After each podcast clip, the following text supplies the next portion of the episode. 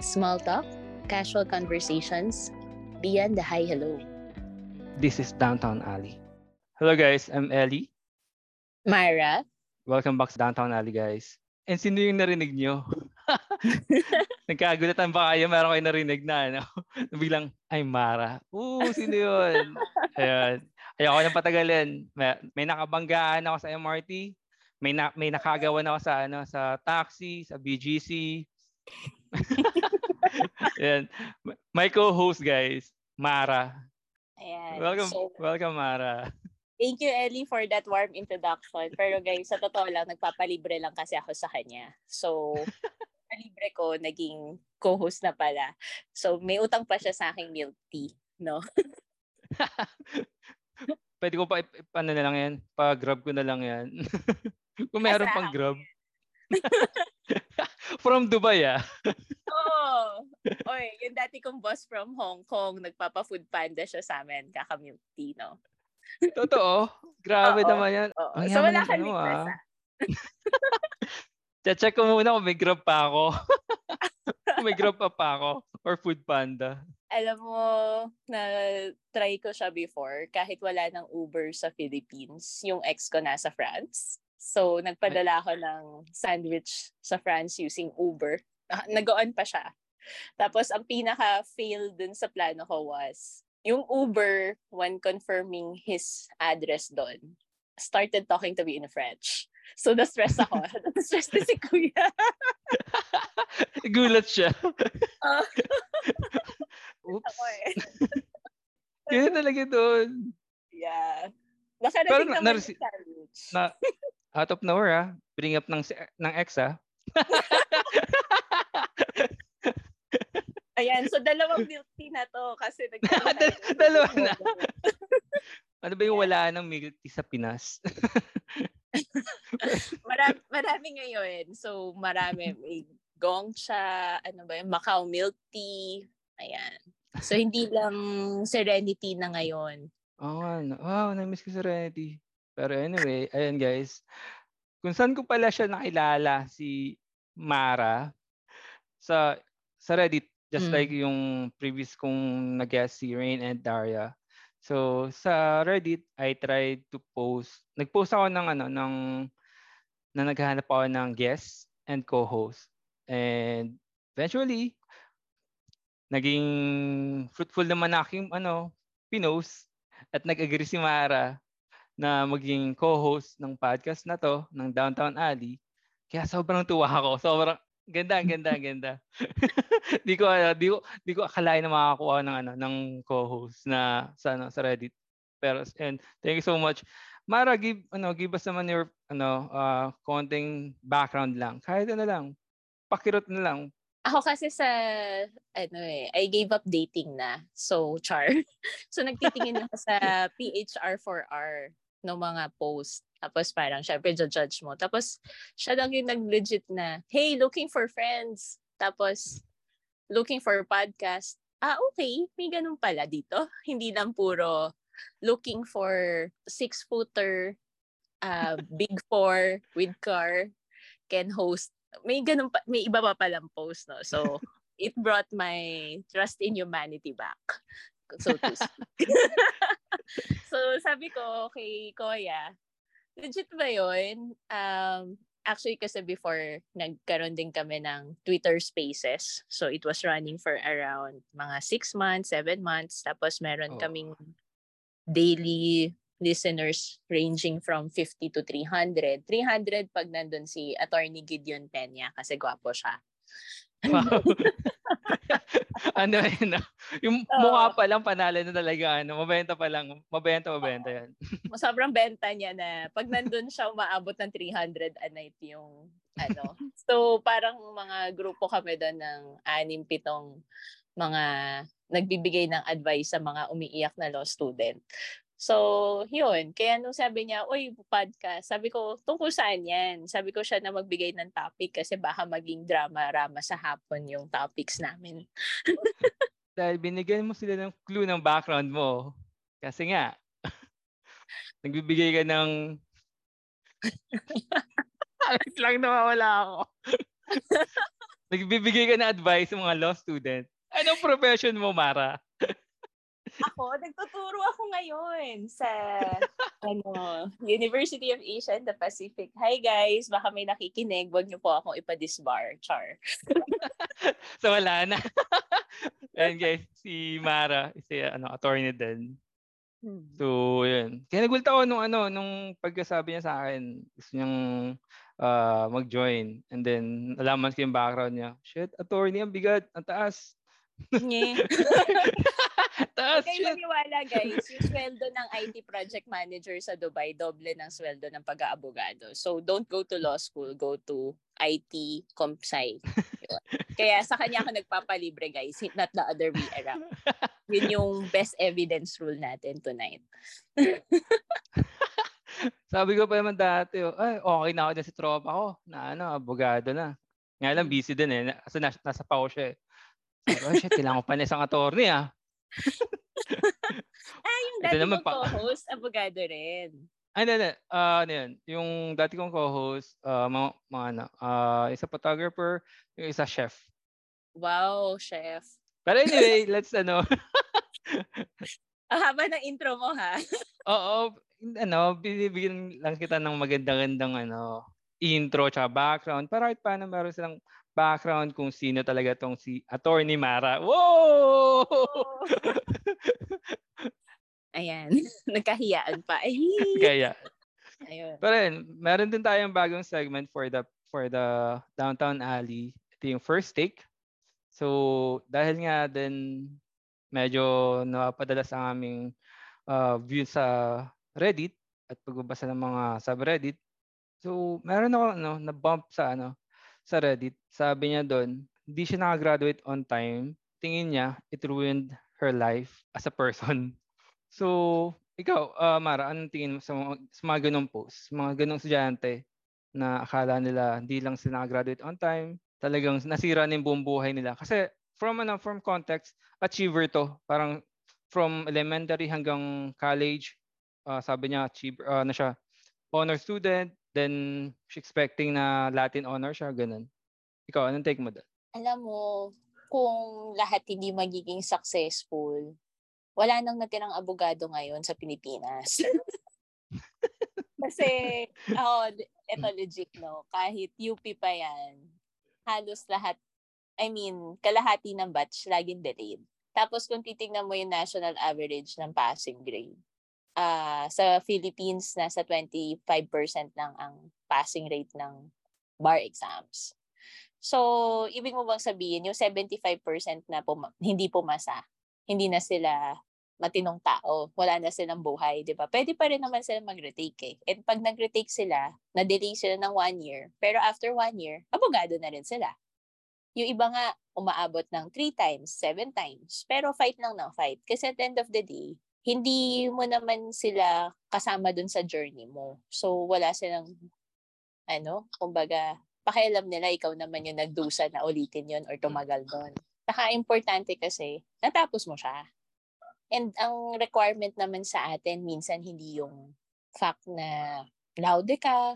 Good siya for your first job, no? I will not lie. Kasi, nung pumasok ako sa company, kinainisan ko yung mga laude dahil 5,000 pesos mas mataas yung mga laude versus kami mga hindi laude. Totoo? Oo. Ah. so, may ganong factor siya. Pero, uh, as luck would have it, syempre, yung mga friends ko naman medyo open kami sa isa't isa. Nasa skill set din ng tao yan eh. Kung kunyari ikaw, kahit hindi ka graduate ng laude, lahat naman ng sideline pinasukan mo, di ba? Uh-oh. So, may opportunities for growth later on. Sa totoo lang, mas swerte ako sa career kaysa sa iba. Hindi mo rin masabi. Like, for kunyari sa sa law school, no? Siyempre, ito na naman yung experience namin. Yung mga graduate ng uh, mataas yung grades. So, ang career path na kagad nila, uh, law firm. Pag nag-law firm ka, baba na sweldo mo, 5 years kang nag-overtime ng magdamag, mga 12 to 18 hours a day. Tapos ang sweldo mo 40 to 60,000 pesos. Yung mga hmm. hindi kinuha ng law firm kasi mababa yung grade, pumasok kunyari sa ibang field. Tapos, hindi Oo. ganun kabigat yung oras nila. Siguro maximum mga 12 hours a day. So, tapos later on, dahil sila yung nag-corporate agad, so after 10 years, naging vice president na sila ng mga kompa- korporasyon. Six-digit na rin yung sweldo nila.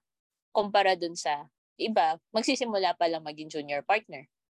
So parang Oo. napasama pa. 'Di ba? Kasi passive grade nila. Yung isa ko nga, share ko lang.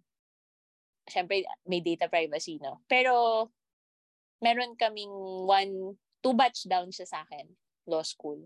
Yeah. Literally, na-kick out siya. Ngayon, mayor na siya. And he's one of the multi-awarded mayors sa Pilipinas. Ah, talaga? Oh, hulaan nyo na lang, guys. Ah, wala niya na. Hulaan nyo na lang. Yun. So, it's not the end all be all na life didn't work out. Ayun. Actually, akala Mm. ko nga ito yung post dude na ano eh, yung sa panganay support group. Nakita mo ba yon? Ah, hindi. Wala ata ako dun. Yung may nag-post kasi kaninang tanghali about parang kawawa naman daw yung mga panganay kasi sila yung parating nafo-force mag-stop ng studies kasi sila yung Ah, pinakamatanda. oo. Yun. Tapos, yung mga kapatid, sila yung mga nagiging doktor, engineer, na pinagtapos ng panganay. Tapos yung panganay yung hindi nakatapos Walang ng kurso. Actually, meron din kaming rags to riches na classmate para ma-inspire si kuya at yung maka- makikinig. Blockmate ko siya sa UP din. Oo. 17 years old. Nung 17 siya, namatay parents niya. So, na-force siya na maging working Working student. student. Pero hindi niya Oo. rin dito on kinaya dahil nga laborer yung nakuha niyang work eh, 'di ba? Ah, Saka nung time na yon, hindi uso yung mga maraming online job kasi matanda na si kuya eh. Nung graduate kami ng law school, 45 na siya. So, Ah, talaga? isipin mo na lang Okay. nung 1980s. Talagang wala siyang option, 'di ba? Oo. So, 17 nag-drop siya, naging laborer talaga siya. Sumali pa nga siya ng union kaya nung bumalik siya sa UP na first year ako, tapos nag-meet kami ng enrollment, lost siya. Tapos parang ano pa si kuya, tipong, saan ba ako pwedeng pumila para magpa-readmit? no? So, mabait naman yung UP. In-approve yung readmission letter niya, naging blockmates kami. Mm-mm. Tapos, nung time na yung mga 36 years old na siya. So, conscious na conscious siya. Pero hindi namin masyado na po na, na gano'n na pala siya katanda. Akala ko noon, mga 20s lang siya. Kasi pag Ah, pumasok siya, ah. naka-t-shirt, naka-backpack, gano'n. so, Akala, sorry, akala niya siguro ano yun, no? Ah, i-enroll niyo po yung anak niyo. Joke lang. oh, pero kasi tingin ko, no, pag parati mo ka sa lamuha yung bata, mukha ka rin bata. Oo naman. Mm. So, actually parang bigla-bigla pa nga ako na ano, mas matanda na siya. Tapos, natawag namin siya, Oy, kuya, kuya, ganun. Kuya A. Okay naman. Tapos, pumasa nga siya din nung time na kasi, syempre pre-law. Tapos, pumasa siya uh, ng law. Dire-diretso niya, pero working pa din siya. Tapos, hanggang sabay na rin kaming nag-bar. So, nung matapos nga siya mag-bar, 45 years old na siya. Pero, okay naman siya ngayon. Nagtatrabaho siya sa government. Tapos, masyado siyang, yung pro mahirap talaga na tipong sumweldo siya Okay. Para bumili Oo. ng barong. Tapos, pinautang na naman niya sa mga legal aid client. so, parang ako, kuya, palitan na natin tong barong. Kaya minsan mga Kasi- regalo namin sa kanya, yung Lacoste, kasi parang tuwan-tuwa yung batch sa kanya until now. Mm. Yun. Oo, kasi ano eh, parang ang take niya doon is it's never too late eh. For me kasi din, ang pag-aaral, hindi siya marathon eh. Or hindi siya, ah, ano yung ano, ah sorry, ano yung, masubes, alam ko meron another one pa eh. Pero ayun, hindi siya marathon eh. Hindi siya paunahan. Mm, Either yun. take your time, 'di ba? Take your time. Kung wag mong wag, wag mo sabayan yung ano, yung mga taong ano, ah gusto mauna, hayaan mo sila. Kasi ako hindi ako achiever eh. Nung estudyante ako. And Eh, meron pa ako ano eh. Naglalaro ka. Umamin ka. Oo, oo, ano ako eh. Average Joe ako nung ano eh, nung estudyante ako eh. Then meron pa ako ano eh, classmate dati, way back high school. Top honor ano, honor student to, as in siya yung number one nung ano nung, nung batch namin. First year hanggang fourth year siya yung ano top one. And then one time, nakita ko siya. Mm. Umi- nagbibigay ng ano, nagbibigay ng ano grades eh. Umiiyak siya. Eh kami, yung mga classmates ko, yung mga lalaking ano, alam mo na, mga lalaking siraulo, nagano, titingin na kami ng grades. Oh, ilan, ilan, ilan bagsak mo? Parang ganyan ang topic-topic namin. Siyempre, mga lalaki, oh, ikaw, ikaw, Ellie, ah, pucha, pre, dadalawa bagsak ko. Talagang, ang saya ko na nun. ang saya ko na nun. Parang, ano, ano tayo, third, third quarter. Oh, shit, dadalawa na lang bagsak ko. So, fourth quarter, okay na ako. Wala na to. Oo, parang kasi ganun. nag-average ka na eh, no? Oo. Then nakita ko siya, nakita ko yung honor student namin, umiiyak. Then sabi, sabi ko, wala, grabe umiiyak si ano, ganito. Ayaw na siya pangalanan. umiiyak si ano. Then sa, sabi nila, then sabi ko, tinanong ko, bakit umiiyak si ano? Then sabi nila, meron siyang line of 8. Sabi ko, pucha, wala nga line of 8 yun sa ano ko eh. puro pala, puro pala kolgakto na sa akin. Siguro pag nagkaroon ng line of 8, babigyan ako ng ano ng PlayStation 2 ng nanay ko. Guys, yung PlayStation 2 nung, nung high school ako, bagong-bago pa yun, okay? For context lang. Hindi, So- naalala ko nga eh. Mm. Yung, ah, paano ba to? Sa, kasi nung elementary ako, balik na naman tayo, no? Talagang top 10 tayo, ganon. oh, kaya nga eh. oh, sige go. Oh, si Ma, kunyari naka-miss ako ng quiz. Ayan, pupunta talaga yung mom ko paano pwede magre-request ng ganyan, di ba? Ah, Oo. pwede bang magpa-special quiz, ganyan. Tapos, I remember distinctly yung principal was parang exasperated na sa mga magulang. Tapos sabi niya, kayong mga, magugu- mga magulang, ang tataas ng grades na anak nyo. Kahit makamiss pa yan ng sampung quiz, hindi bababa grade yan. Yung mga estudyante na kailangan kong hanapin ng magulang, kahit tawagan ko sa bahay, hindi pumupunta. sa akin yun, nanay ko yun. Naula ko yun. Oo, so ano, para tayong nasa Einstein's theory of relativity eh, di ba? Oo. What may be bad for you is super good. Oo. Parang, hello. Nung graduate nga ako, sabi ko, bibili nila ako ng medal ko eh. kasi, kasi buong, stud- buong student life ko, never ako nakakuha ng medal eh. Hindi ko malilimutan yung, ano, yung scenario na yun ever. Kaya sabi ko, tangina.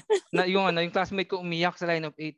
Kung na, yung kung yung lola ko o yung family ko nakakita ng line of 8 sa ano ko sa grades ko baka ano, baka nagpapiesa pa sila. Kaya sabi ko, iba yung view ng mga tao. Post nung ganong ah, ganong scenario. Ano talaga eh, take time eh. Kung nagkamali ka ngayon, eh di ano, take mo ulit. Oh, saka tulad nga nung example na sinabi ko nung nag-start tayo kanina. Hindi indicator ng success kung gaano kagaling ka sa school. Kita mo, ako, Totoo. 'di ba? Wala pa nga akong kalahati sa sweldo ni Kuya Eli na kaya ako sa kanya nagpapalibre talaga ng milk tea, guys. Legit 'yon. So, it doesn't really matter kasi i-enjoy nyo yung youth nyo. Ang ang ano naman dyan, issue niyan is diploma kasi yun ang minimum requirement sa Pilipinas. Kahit taga-hugas ka ng plato sa fast food chain, kailangan mo ng diploma. So, tapusin Diploma, mo. totoo. Oo. Di ba, di, tignan mo yung mga ano requirement sa Pilipinas, talagang mawiwindang ka. Those jobs that do not even need a degree. So, Wala eh. ako, kaya minsan pag tinanong ako, "Gus- tatapusin ko ba to? Gusto ko, hindi ko kasi gusto yung kurso ko eh, mga ganyan. Pero madedelay na ako. Minsan ang tanong ko dun sa ina-advise ko, ano ba talagang goal mo sa buhay? Gusto mo bang matapos na? Kasi kung kailangan mong matapos na dahil magre-retire na yung parents mo, tapusin mo na yan regardless of the course. Kasi later on, kunyari, ang interest mo talaga is fine arts, pinilit ka ng nanay mo mag-nursing, you can pursue it as a hobby. And you can later on um, monetize that hobby. So, i-pursue mo na siya. Kasi kung ang goal mo is kunyari talagang matapos at kumita ng pera, kunin mo na yung diploma. Kung honestly, marami kang options sa buhay, like kahit tatlong bata kayang paaralin ng magulang mo, sige, shift the course. Kasi ano naman eh, hin- hindi ka nagmamadali. No? So again, it depends on the purpose ba't mo siya tinatapos agad. Pero wag mo nilang isipin na, for me ah, wag nilang isipin na just because na delay, mara- malaki pa ang buhay, di ba? Oo. So, hindi pong isipin nila na hindi na nakagraduate on time, nasira na yung buong buhay nila. Don't take it that, in that way. Kasi talagang, kaila, in, ano, sa buhay, kailangan natin mag-fail eh, to learn palalo. Mm.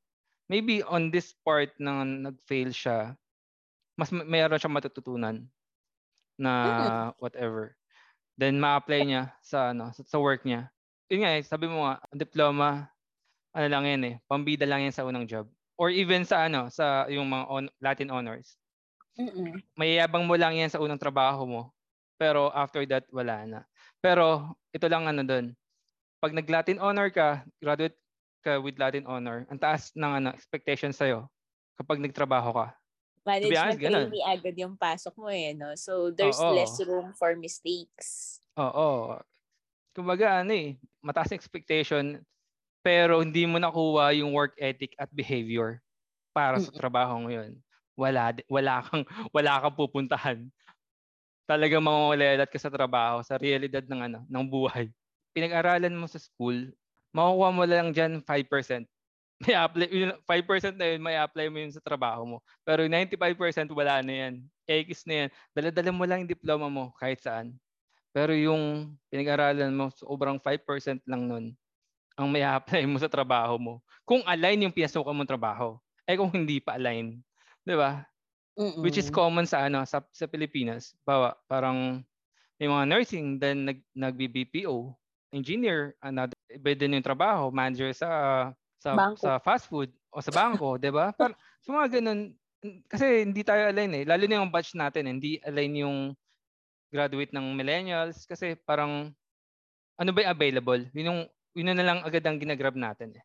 Ano available Saka, right ano, away? Huwag maging fatalistic, no? So, again, it's like a millennial mentality. Kasi, tingin ko yung sa age natin, dahil graduate tayo, saktong Asian financial crisis.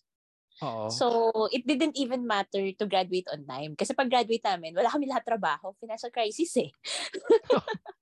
Totoo. What's that? 2008, 2009? Oo. Diba? 2010, diba? mga ganun. Mm-mm. It didn't even matter kahit graduate ka ng Big 3. No? Kasi, like, ako, nandun ako na ina-expect ko yung boomer mentality. Gumaduate ka ng Big 3 na may job offer ka before you even graduate pag mataas ang grade mo. And it didn't work out that way for me at all. Kahit close to laude yung standing ko nung time na yon. Kasi parang, mm-hmm. wala talagang trabaho nun eh. Nagsasara yung mga bangko. Asian financial crisis eh. Oh. So, talagang, ano, dati nun parang, ha, kung ako hindi makahanap ng trabaho, paano pa yung hindi graduate sa Big 3, di ba? Oh. Parang gano'n. na yung mga bata ngayon matatawa na lang. Ang unang sahod ko, kinuha ko kahit anong trabaho yung makukuha ko. 8,000 pesos, wala pa yung kaltas ng tax. o, di ba? Dati taxable pa eh, no? Oo, taxable pa yun, di ba? Hindi dati, wala yung, ano, di ba, recently di ba na just, pag minimum uh, wage. Mm-mm. Anyway, so yun, ganun kalala ang sweldo nung araw, no? siguro ito nga din yung masasabi ko, medyo segue tayo na isa nalulungkot ako na humahaba pa yung discussion na kung first job mo, magkano ang deserve mo, ganon. Kasi Totoo. masyado na tayong naiwan ng neighboring countries, no? It is not even a discussion point anymore. So, lalo na kung ikaw na uh, kunyari, na-delay ka, hindi nagtatapos ang career mo sa Pilipinas. Kasi lalo na sa abroad, they don't look at it na natapos mo ba siya ng four years, whatever. Ang kailangan nila is yung skill set, di ba? Do you fit yes. the skill set? So, pagdating mo nga din doon, sometimes even your diploma doesn't matter kasi kailangan mo pang mag-retake ng uh, mas malala. Like yung isa kong friend sa Germany. Dahil oh. part siya nung batch na K-12. Eh, walang K-12. So pagtungtong niya ng Germany, after niyang i-process ng company na nakakuha sa kanya at POEA, whatever, kahit sinertify siya ng POEA na college graduate, high school graduate lang siya doon. Oh. Ang lala, di ba? So, muntik pa nga niyang maku- mawala yung ano niya, yung job offer niya, consider nakalipad na siya doon. Kasi pagdating sa German uh, Educational Board, uh, Filipinos were classified as high school graduate.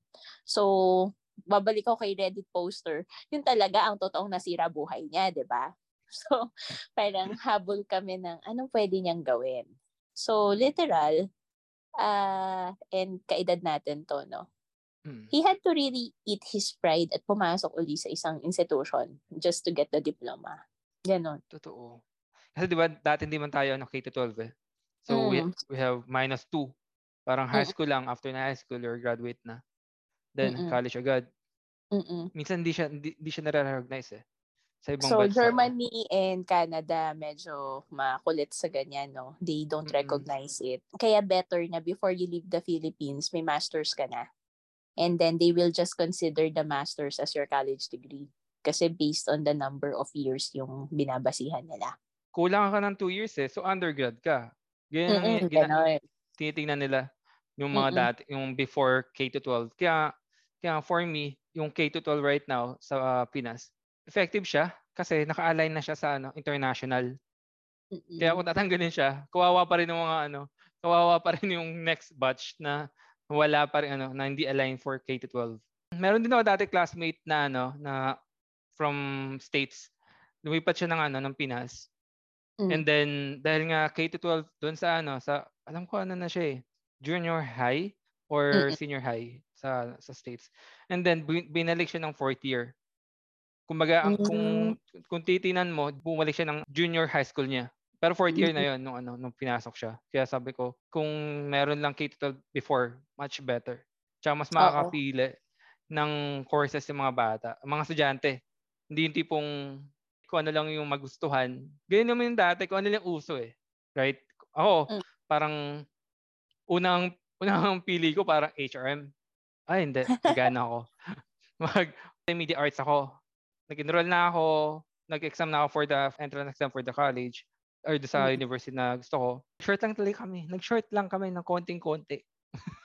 so wala akong choice. Lumipat ako ng ano, ng another school, then take another ano, course IT. Nag nagano ako, nag-settle ako sa IT, sa IT ko na course. So kumbaga, hindi ko siya nakuha pero after college, na-apply ko yung multimedia kasi after college, nag-freelance lang ako eh. Nag, nag-freelance pa ako. So ganun, mm. yung setup ko dati. So, Di ba nag-ano ka din? Hmm. Yung hmm. photography, yun din. Oo, yun ba?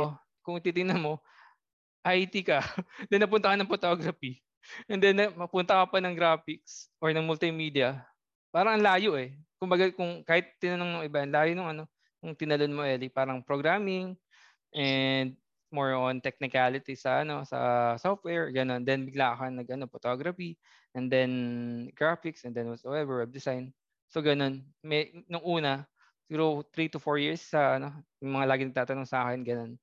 Kasi syempre hindi align yung gusto ko sa sa, sa course ko dati. Mm. Pero pero ikaw, Mara, paano mo naisip or from the very start ba? Yun agad yung gusto mong ano, path or uh, ano career? Eh, brainwashed ako eh. Wala akong choice. Oo uh, nga pala. No? So, medyo tiger mom yung nanay ko. So, dalawa lang mm-hmm. yung choice ko ever since. Um, mm-hmm. Pag mag-med or mag-law. Eh, takot ako sa dugo. So, wala na akong choice. Yung dad ko, medyo may freedom pa siya, no, na parang, ano ba talaga gusto mong anak? So, dati kasi nun, yung mga Harlequin kids, yung sa theater. Nag-itbulaga pa nga ako before eh. So, yeah. Wow! so, nag, oh, medyo nauna lang ng onti sa akin si ay sa Sigera eh. Sayang. Oo, kung nagkataon, no? Tapos, uh, there was a time din na yung sa sineskwela, yung mga extra doon, na kunyari mm-hmm. nag-experiment. mm-hmm. Sayang, ikaw sana yung asawa ngayon ni, no, ni Vic Soto. Ay, wag, wag na po pala. Di ba ganun galing ni Pauline? sorry, sorry, sorry. Pero hindi sa bagay, no? Kung napangasama mo si Bossing, hindi, hindi na ako na problema na single ako ngayon, Char. anyway, sige, sige, go. Sorry. Dahil dyan, tatlong milk tea na yung utang mo. dumadagdag ka, ka na banat? Sige, hindi na pala ako panat. Baka mamaya pag tapos nitong show natin today, nasa isang case ka na. Tapos palitan na natin ng Red Horse yan. Manginginom pala. Oo. Boozy pala yung kailangan mo ipahatid sa akin, hindi Grab. And this is not yet a paid advertisement, Char. Pero pag kung sumikat po yung podcast ni Eddie at gusto nyo kami i-sponsor, okay lang din po, Char. Kahit po, ano, simulan nyo muna sa pulutan, okay na ako. ano ba favorite mo? Yung, ano, sizzling tofu ng Maxes? Oh, hindi ko pa na-try yun. Masarap. Oo. Oo. Kasi ano eh, public school ako eh. Grabe siya oh. Sumusweldo public... ng doble sa abogado, makahirit na public school. Public school ako eh. Ay, pero never ko pa natikman yung ano, tofu sisig ng ano, ng, ng Max. Siguro sa ibang ano, ibang, oh, never, never. Wala bang Max dyan sa Dubai? Meron naman siguro, pero, oh, hindi ko pa na, hindi ko pa na-try. Oh, i-try mo bukas. Eh. Makalabas ka mamaya. Makalabas ka mamaya. oh, mag-dinner ka mamaya. Diyos ko, kakahiya ka, Char. Hindi ka tunay na Pinoy. Grabe. Pwede namang sisig lang, eh. pork sisig. Ay, wala nga palang pork dito. Pero, pero anyway, yeah. Ayan, tofu. Sising tofu ng Max. Tofu. Ano ka ba? Yun ang masarap ngayon. Plus fried chicken. So, sana magutom sila pag narinig nila to. Oh, yeah. sakto dinner pa naman. Sakto dinner na dito. Yan, naghahanap ka talaga ng damay, di ba? Oo. Sama tayo. But anyway, na-influence ka ng parents mo to take yung career na yan.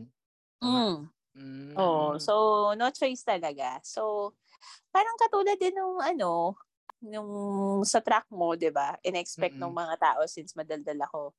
Oh, magaling yan sa litigation, 'di ba? Eh kaso mm-hmm. nga, pag nasa litigation ka, walang tulog doon. Eh gusto ko rin natutulog. So, wala na ako doon ngayon. Nakikipodcast na lang ako kay Ellie at nagpapalibre ako kasi doble sweldo niya sa akin. Yay! Grabe naman. Madali tayong kausap eh. Grabe ah. Nagkakaroon sila ng idea, ano magkano yan sweldo ni Ellie? Guys, ano lang ako ah. guys. ah. Binibenta ko si Ellie. Um, tito na siya. Pero, gwapo siya. Lalo na sa pitaka. Seiko wallet na matibay. Yun. Talagang pa- gwapo si Kuya Ellie. Pang pitaka, kailangan yung itago.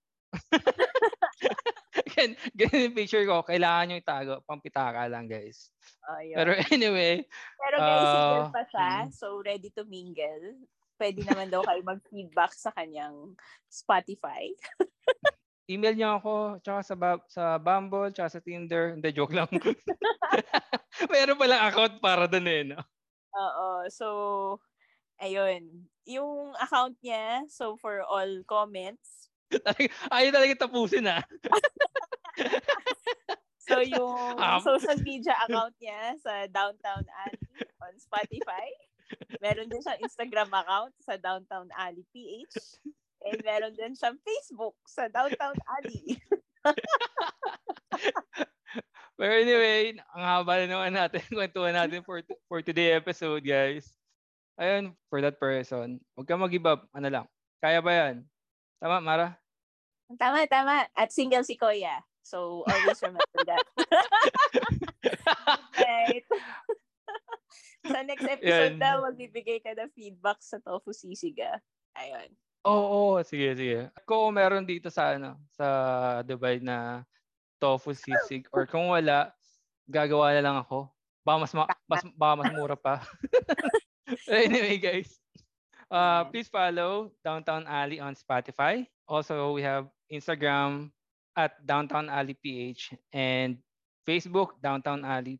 Please like and share uh, may Instagram at Ellie Nightwing. How about you, Mara? I'm on Mobile Legends, Mihia Silverfrost. Paki-add na lang po ako at pakibuhat. So, mga naghahanap ng kasama, Mythical Honor or Mythical Glory, game tayo dyan. Thank you. And guys, ano, join kayo sa ano, sa ML ni ano ni Mara. Bubuhatin kayo niyan. Kapag mali yung pag pag puro defeat kayo, hay, ano, asahan nyo may kaso kayo the next day. Di, di ko pa lalampasin to. Bumayaran report ko. na, report. Ayun, Oo, report, report, negative report. player. Totoo. Grabe, no? Parusa sa mga nag-join. Pero anyway, guys, salamat sa pakikinig and Good I'm Eddie. night. Myra. thanks so much. Bye-bye. Bye-bye.